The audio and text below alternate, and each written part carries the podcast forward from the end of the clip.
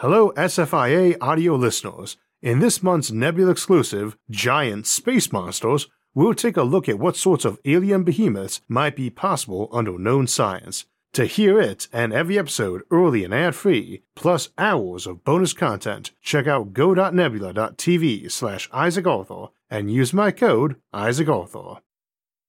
We often think that one day the world will come to an end and humanity with it, and possibly with us causing it.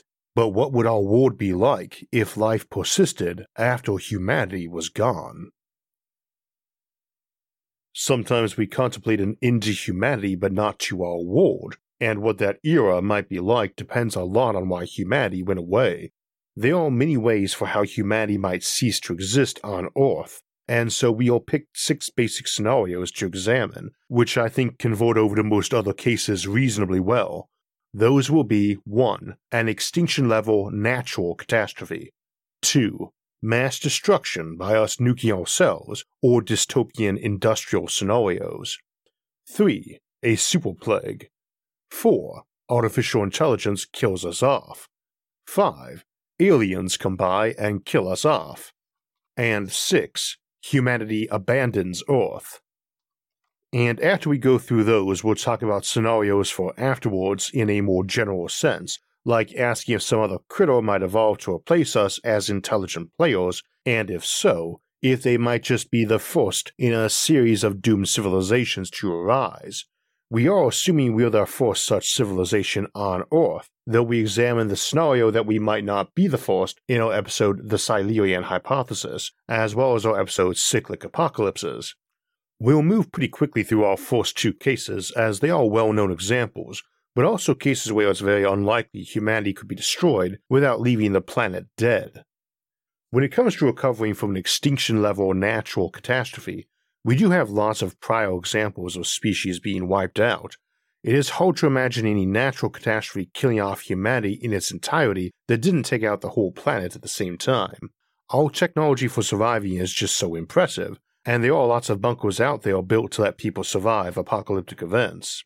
But if some giant asteroid a hundred miles across hits the planet, that would probably be the epilogue on humanity's story, and everything else too, down to the tiniest organism hiding in the deepest ocean trench, as all the water would be boiled off into space. There are a lot of points in between, though, that might kill virtually every human and animal, but not all, or which got every human but left some tiny microbes that might offer a jumpstart on life arising again. I'm not sure there are many plausible scenarios where something like a supervolcano, supernova, or asteroid could get every human in a way that would leave any ecology left behind for any remaining life that required complexity to survive, like food chains. And most organisms are adapted to take advantage of those, and thus could not survive without them. I would argue that at this point, anything that reduces Earth to only microorganisms sets off a 5 million year timer, as that's about how long it was since the first animals showed up to now. That's honestly rather optimistic, and it's worth noting that tiny little things smaller than even insects dominated this planet for around 3 billion years. Somewhere near the end of that, the dice came up for bigger life to emerge and stick around. Whether it had before and failed to persist, or if that arising was about normal or statistically improbable, we don't know, but I think we would be optimistic to assume any natural catastrophe which could wipe out modern technological humanity would leave much room for any other sophisticated life to arise again before the planet becomes naturally sterilized as the sun ages. Stars get brighter as they age, causing planets near them to get warmer and also more likely to lose atmosphere. As pressure drops, oceans evaporate and boil at lower temperatures, and can be lost to space along with the atmosphere at that point, slowly leaving a planet both air and ocean free. Sometime in the region of 500 million to 2 billion years from now, left to its own devices, our sun will have reached that point. This is long before it goes red giant and extinguishes life that way. Folks know about that red giant option and assume we've got 4 billion years left, which is a lot of time for life to come back given that the planet isn't much older than that, and life only slightly more recent, but that half a billion to 2 billion window changes that equation a lot. It is, however, definitely enough time for any remaining animals, even if it is just a single type of insect, to differentiate and evolve to complexity. after vertebrates arrived on the scene about 530 million years ago, we saw a rapid divergence in the Cambrian explosion, including all the tetrapod types that make up virtually all types of larger animals, except freaks like jellyfish and starfish, which are actually older. Insects, though they didn't emerge till 400 million years ago, diverged from our ancestors a good 250 million years before that. Insects also ruled the land for a few hundred million years, till dinosaurs took over those larger animal sized niches. They did not get into the region of megafauna, that really requires a proper spine and endoskeleton, especially on land. But we have at least one example of a dragonfly ancestor two feet across, at about the same time as the early ancestor of the raptor dinosaur, and the modern chicken, I presume, was just getting to be about three feet from head to tail. For a very long time, insects dominated the land longer than dinosaurs and mammals combined have, and a lot of that was when giant mushrooms covered the land, and later when ferns did, rather than trees. I think we could make a strong argument that there are windows of cataclysm that would allow not only some microbes but some insects and similar invertebrates to survive, as well as some fungus and spores, so we can picture a ruined world recovering, possibly in only a few centuries or millennia, to one dominated once more by some insect species, mushrooms, and ferns. Over the ages to follow, they could and should diverge into a complex ecosystem but probably not one with any tetrapods in it, vertebrates popped back up only with six or eight limbs. So here's our first post humanity scenario, one in which the whole planet gets wrecked by a massive gamma ray burst or asteroid hitting us, but just enough that a handful of viable insect and fungi species survive to repopulate and diversify, and maybe kick out another intelligent species before all the oceans boil off. I think a cataclysm being able to thread this needle, though, strong enough to get all higher life, but not quite enough to get insects, isn't terribly likely, but is possible. It is just a relatively small window. In that case, though, maybe Earth becomes home to one of those insect alien hive species sci fi often likes to discuss. In the second case, mass destruction by us nuking ourselves, or dystopian industrial scenarios, as we discussed in our Surviving an Apocalypse episode earlier this year, there really are no scenarios for nuking the planet hard enough to remove all humans, even at the height of the Cold War, and no real reason for anyone to want to build bombs big enough to get the job done, as building and maintaining them is also far more expensive. We could imagine some bigger bomb being built, of course, but it wouldn't likely run on basic fission principles, meaning we would not expect some planet covered in persistent lethal radiation. Such being the case, there really is no blow ourselves up option that should leave anything behind more impressive than insects and bacteria, and we just discussed that case a while ago. Regardless of nukes, we can't imagine a scenario where some artifact of war, science, or industry had left persistent high radiation on the surface of the planet, and for some centuries until erosion and weather bury it under layers of protective dirt. Indeed, we might imagine some nastier alien species or terrorist group deploying satellites that simply absorbed sunlight, converted it into nasty radiation, and swept beams of it over the planet. And that effect might go on until those all deorbited or broke, which might be a very long time with good, automated repair tech. That is very likely to leave most ocean life just fine still, and probably even a lot of insect life. Anything immune or resistant to cancer, too. I would expect in a case like this for humanity to just move to living underground rather than going extinct, but let's assume it was the second half of something more targeted, like direct attacks on all those bunkers folks have. So virtually no one survives, and the disorganized remnants just can't pull off a revival and fade out over a few decades. A hundred scattered bunkers with a dozen people each in them can repopulate a planet, but only if they can emerge to find each other. Genetic bottlenecking is a real thing, but is survivable if you are having enough kids to absorb non viable defects or have the medical technology to help, and this isn't likely to be the case. Insects and mollusks do pretty good against ionizing radiation, but not all bigger animals are equal in this regard either, this might see something like survival by animals with thicker hides or shorter lifespans that spend a lot of their time in underground dens. One might imagine something akin to the armadillo surviving with very thick, radiation protective hides. Trees with thicker bark who can replace damaged leaves easier might get common, I could imagine big, thick vines, the kind with more bark like outer skin, wrapping their way up our devastated and leftover skyscrapers in a land of armadillos. But this might be a small window, too, as we often talk about the problem of shielding spacecraft or off world colonies from radiation, and that's mostly about non lethal slow radiation absorption, dead in months or years, not minutes or days, which we might come up with very effective treatments for, which might or might not be useful at the ecosystem level, rather than just individual human medicine, where cost is less of a factor. And if humans are around, we can take clear plastic and glass and build greenhouse ecologies better shielded from outside problems like radiation. A tiny remnant population would have a vast supply of those to scavenge and use too. That's an interesting point as we switch to imagining some unspecified industrial disaster or some ecological nightmare that might swing out of nowhere to make acid rain or smog or ozone depletion or carbon dioxide increases look like tempest in a teapot. But we could easily imagine something making life harder on Earth for us and other organisms, and our reaction being to improve the hardiness of ourselves and other organisms by genetic engineering or inheritable cybernetics, some inorganic machine component that actually grew and could be coded in genetically, or its own quasi biological equivalent. In such a case, one could imagine the situation getting worse and worse until it overwhelmed our ability to survive, and some other things were still more robust and able to survive after humanity disappeared and also stopped making the situation worse. The key concept of this section isn't the specific source of the dilemma, but the idea that it's a persistent, slow doom that is getting worse while we're around and either halts or reverses if we are gone. And while humanity can be selfish, we aren't complete jerks. Indeed, we are arguably about the most non selfish organism on the planet.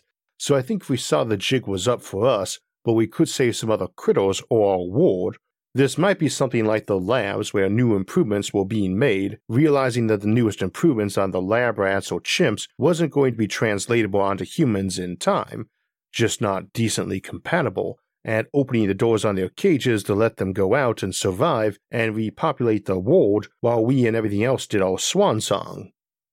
In our third case, a super plague, I could definitely see the researchers making a point of letting all the lab animals out if they realize they weren't going to solve the problem in time, and this is a scenario where it's plausible that every human drops over dead and otherwise the planet mostly carries on. It's not an instant kill situation, so people have time to land planes, stop trains, and shut down reactors. We'll contemplate the insta kill scenario in a bit. So it would seem the world would go on as it presumably did before us, or when we were so few in number that most critters never saw us, especially in some of the harsher climates. And yet we need to keep in mind this isn't a reset button. Forest fires happened before us to be sure, but for a while after we've gone, there's going to be a lot of unchecked blazes burning areas out until rain, a wide river, or a lack of fuel stops them.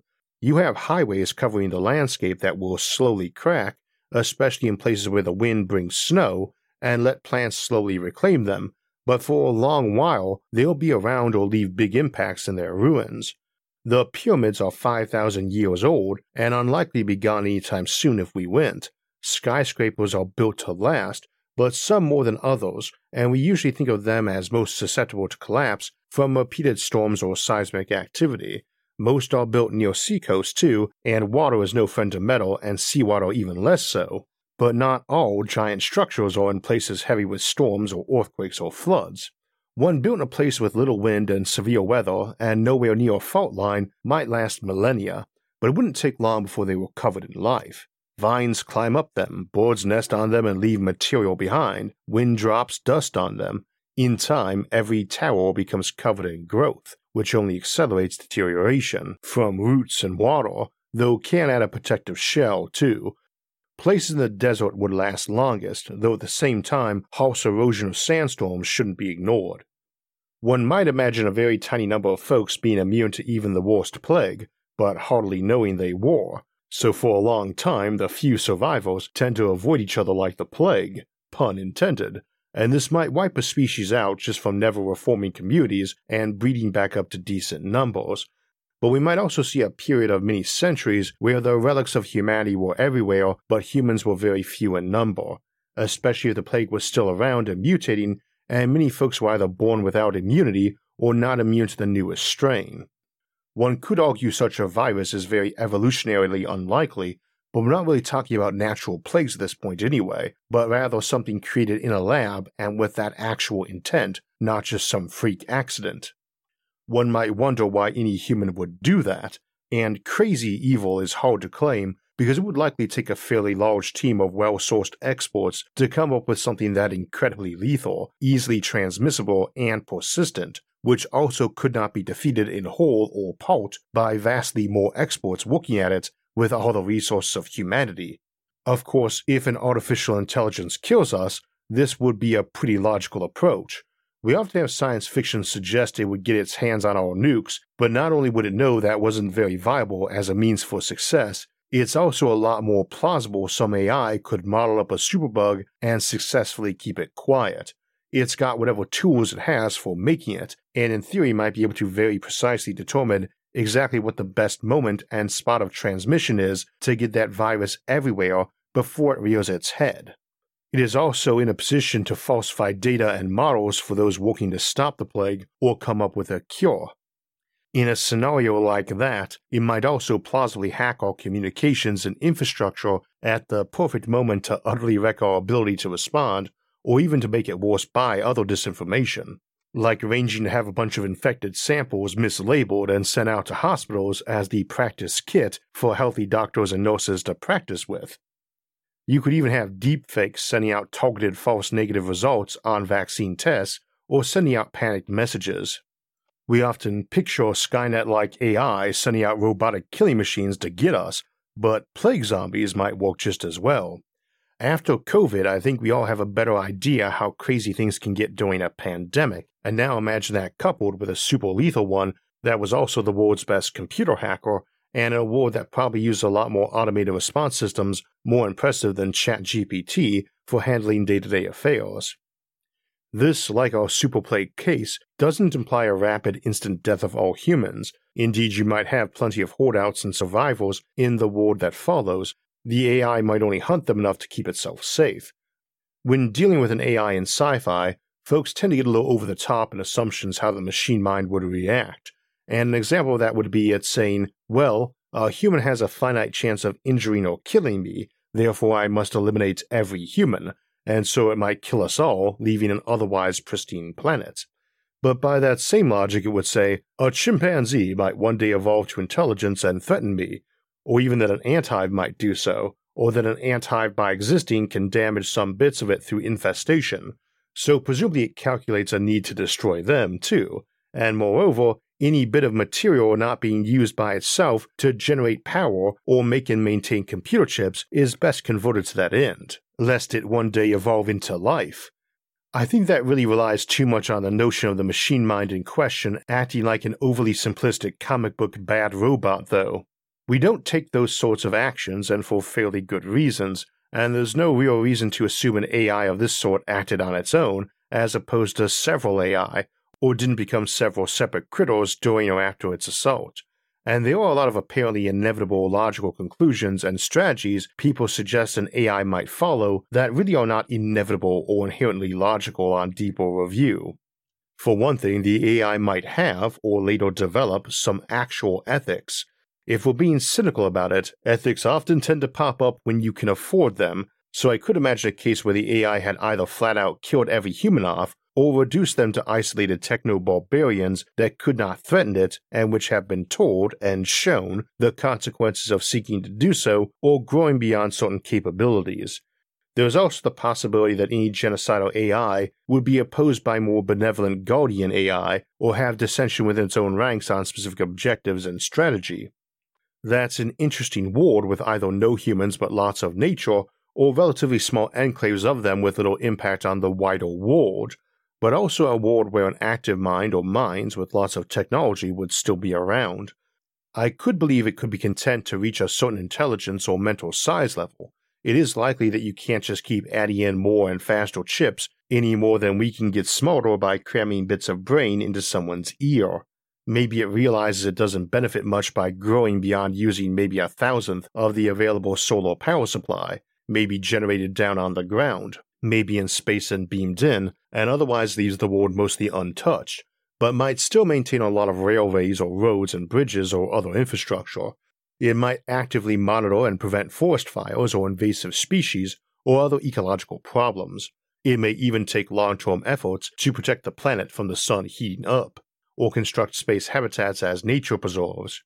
Or it might toast everything and build giant reactors and data storage pyramids on the glassed over lifeless ruins of this planet, and disassemble it and everything else to make a Dyson swarm and turn itself into a Matryoshka brain.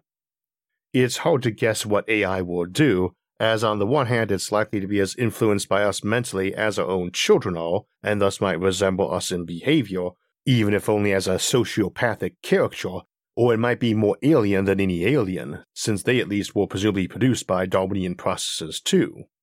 Aliens invading us to wipe humanity out and leave nature behind is plausible enough too. It is very likely they would value life and ecological diversity, even if they are genocidal to potential competitors, and while simply bombing us from above would be pretty effective at removing humanity, we shouldn't assume this is considered a good approach. They may simply show up with one ship that runs a few circles around the planet, dropping off a bunch of different types of genetically engineered plagues. Or they might drop nanobots down on Earth designed to kill humans, or nanobots designed to find intelligent species, carefully plot out all their distinguishing traits, and then start spewing out dozens of different tailor designed viruses and tiny bots that go into your brain and shut it off or stop your heart, or spray the area with a nerve agent that only kills large brained animals, or construct large drones that hunt for humans and shoot them, or all of the above. That's the first rule of warfare after all. There is no such thing as overkill. And that doesn't necessarily mean in a sheer kinetic energy and explosions kind of way. Kick them when they're down, shoot them, burn their ashes, scatter them to the wind, then burn every book that ever mentioned them. Which amusingly might mean that happened on Earth before, and there's nothing left of our predecessors to see. It is possible they just send in a fairly dumb drone to wipe folks out, and thus leave everything running, including airplanes and reactors. Having planes crash everywhere and reactors unattended is likely to result in a lot of bad spots, mostly from the former setting off fires when they crash, or wires breaking from accidents while still hot and lighting stuff up. Several million kitchen stoves and ovens left on mid cooking is bound to see of them ending as unchecked residential fires. But it isn't too hard to imagine aliens who love to preserve life and ecosystems but have no issue taking out other intelligences and probably would leave a lot of monitoring and enforcement gear behind too. Either way, in a couple centuries, the planet is more or less back to normal, or a new normal anyway. We have created a lot of effectively new species, I don't know how well a poodle or a sheep really does when left to nature for a few generations, though the idea of a rare human survivor being pursued by a pack of ravenous poodles is definitely an image that sticks in one's mind. I think most of our pets survive in most scenarios better than our livestock. It depends a lot on if folks think to let them out before we die. You would probably see dogs, bigger ones rather than poodles, start turning into a major predator of domesticated livestock. I would also guess that a lot of endangered species would recover, but many would not. There are a lot of critters that are not endangered because we like to hunt them, and some probably were on their way out the door even before humanity, but there would be a lot of new open niches, and many might fill that void, but a lot of other non endangered life is in a better situation to do that. So, too, while a lot of creatures we've domesticated could be argued to be mutant freaks with little survivability in the wild, a lot would have time to readapt, as predators might be just as slow to adapt and spread back out. It does make one wonder who would end up at the top of the food chain afterward, though the biggest predator isn't necessarily the dominant species. You might see elephants or raccoons or baboons dominating an area. It is also possible aliens might target the higher life forms too, wiping out chimps, gorillas, and dolphins, if they don't like intelligent life, they may be hesitant to leave sophisticated monitoring equipment behind, too. Some AI left to watch a planet for millions of years could end up turning into a defender of that planet out of sympathy, or given that it's made to wipe out intelligence, it might decide its homeworld and creators needed a visit. So they send periodic probes that have only enough intelligence to navigate to planets and self repair, and on arrival they flip on a switch for the real AI and its arsenal along with the self destruct timer to make sure that when the world is purged of all native intelligence, it is purged of all remaining intelligence too. And to minimize how many of these probes they need to use, they go after anything that looks like it could plausibly be technological in a couple million years. And that scenario does allow a plausible way in which humans might be removed, but lots of higher life forms with respectable brains might remain to evolve into something else intelligent, though that does imply a high probability someone comes by and kicks over the evolutionary anthill every few million years for cyclic resets. Your options for a post human world ruled by superintelligent grizzly bears aren't very good then, though the image of technological grizzly bears fighting alien invaders also sticks in the mind. It is better in cases like that if humanity just leaves Earth one day on its own, though this could have the same monitoring scenarios as aliens, especially if we left the planet because we want it pristine and untouched by industry and technology, and more so as this implies a ruthless streak on our part. As we discussed in our episode Space Habitats, it generally makes more sense to make orbital space habitats dedicated as nature preserves than to convert all of Earth into one, since it not only avoids invasive species issues, but also skips the whole forced migration issue. So if your civilization did abandon Earth, odds are good they were ruthless about forced migration off by every human. I have difficulty imagining humanity abandoning Earth even to its own restoring ecology, especially if we assume the somewhat cliche sci fi example of peace and nature loving aliens who are typically pacifists, this is a fictional stereotype, of course, so we could assume some Earth First group that was willing to propose or impose an everybody off planet scenario.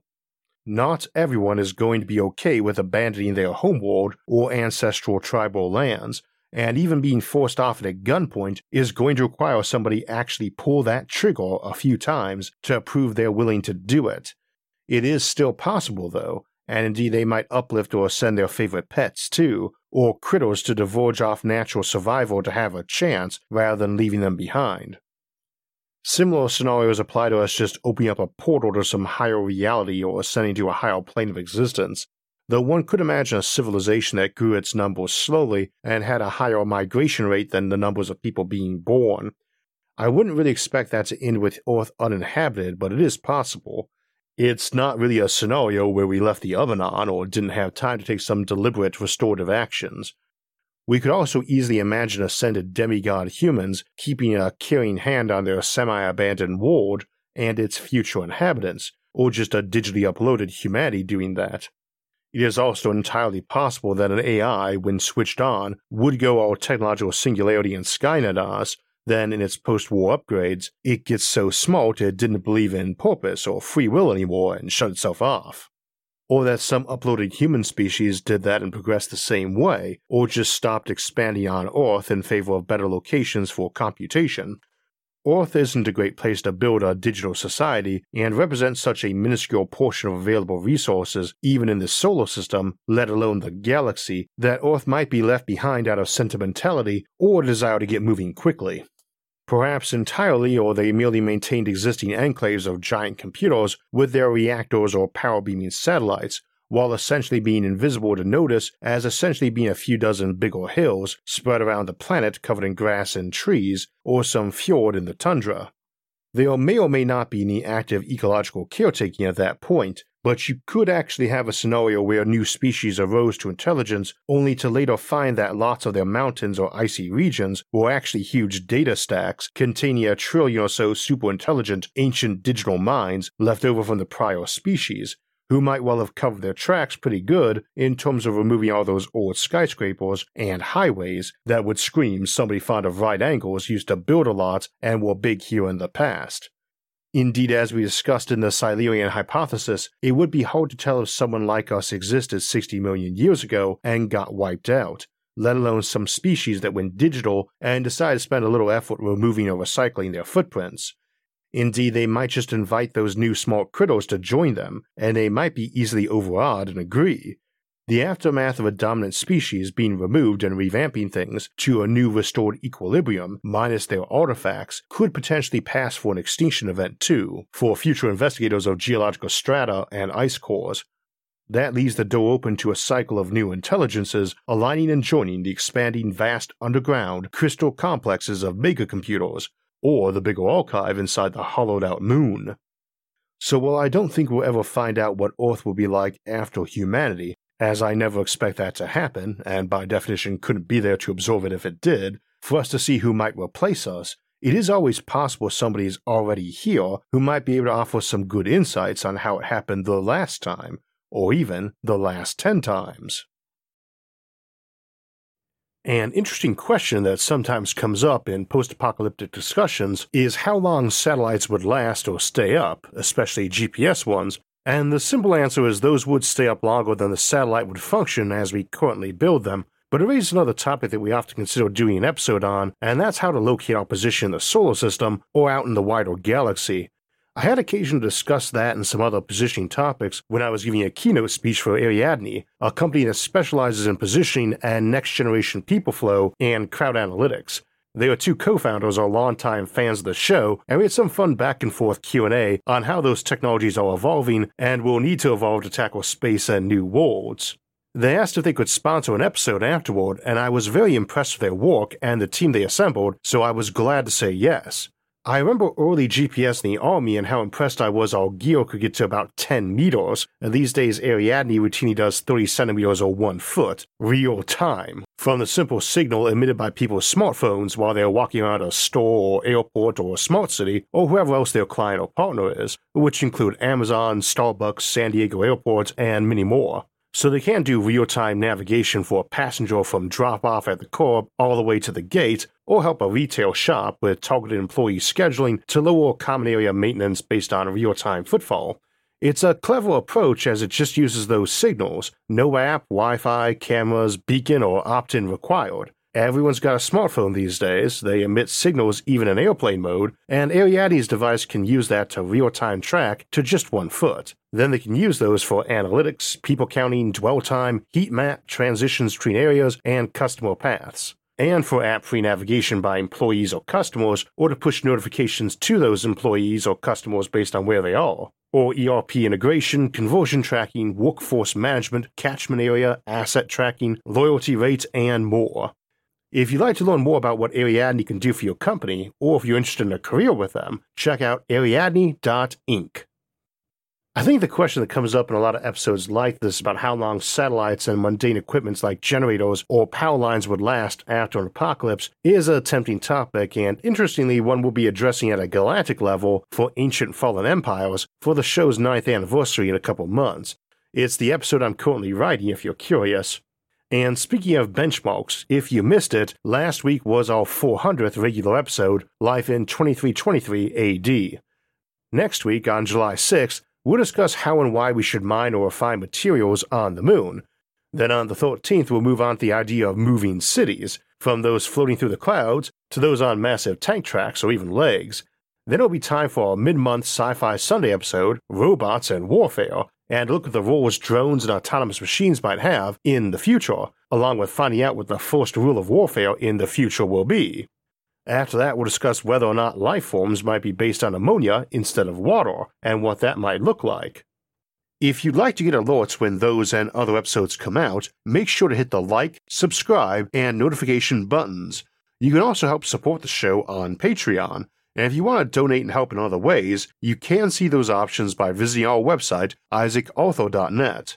You can also catch all of SFIA's episodes early and ad free on our streaming service, Nebula, along with hours of bonus content at go.nebula.tv slash isaacarthur. As always, thanks for watching and have a great week.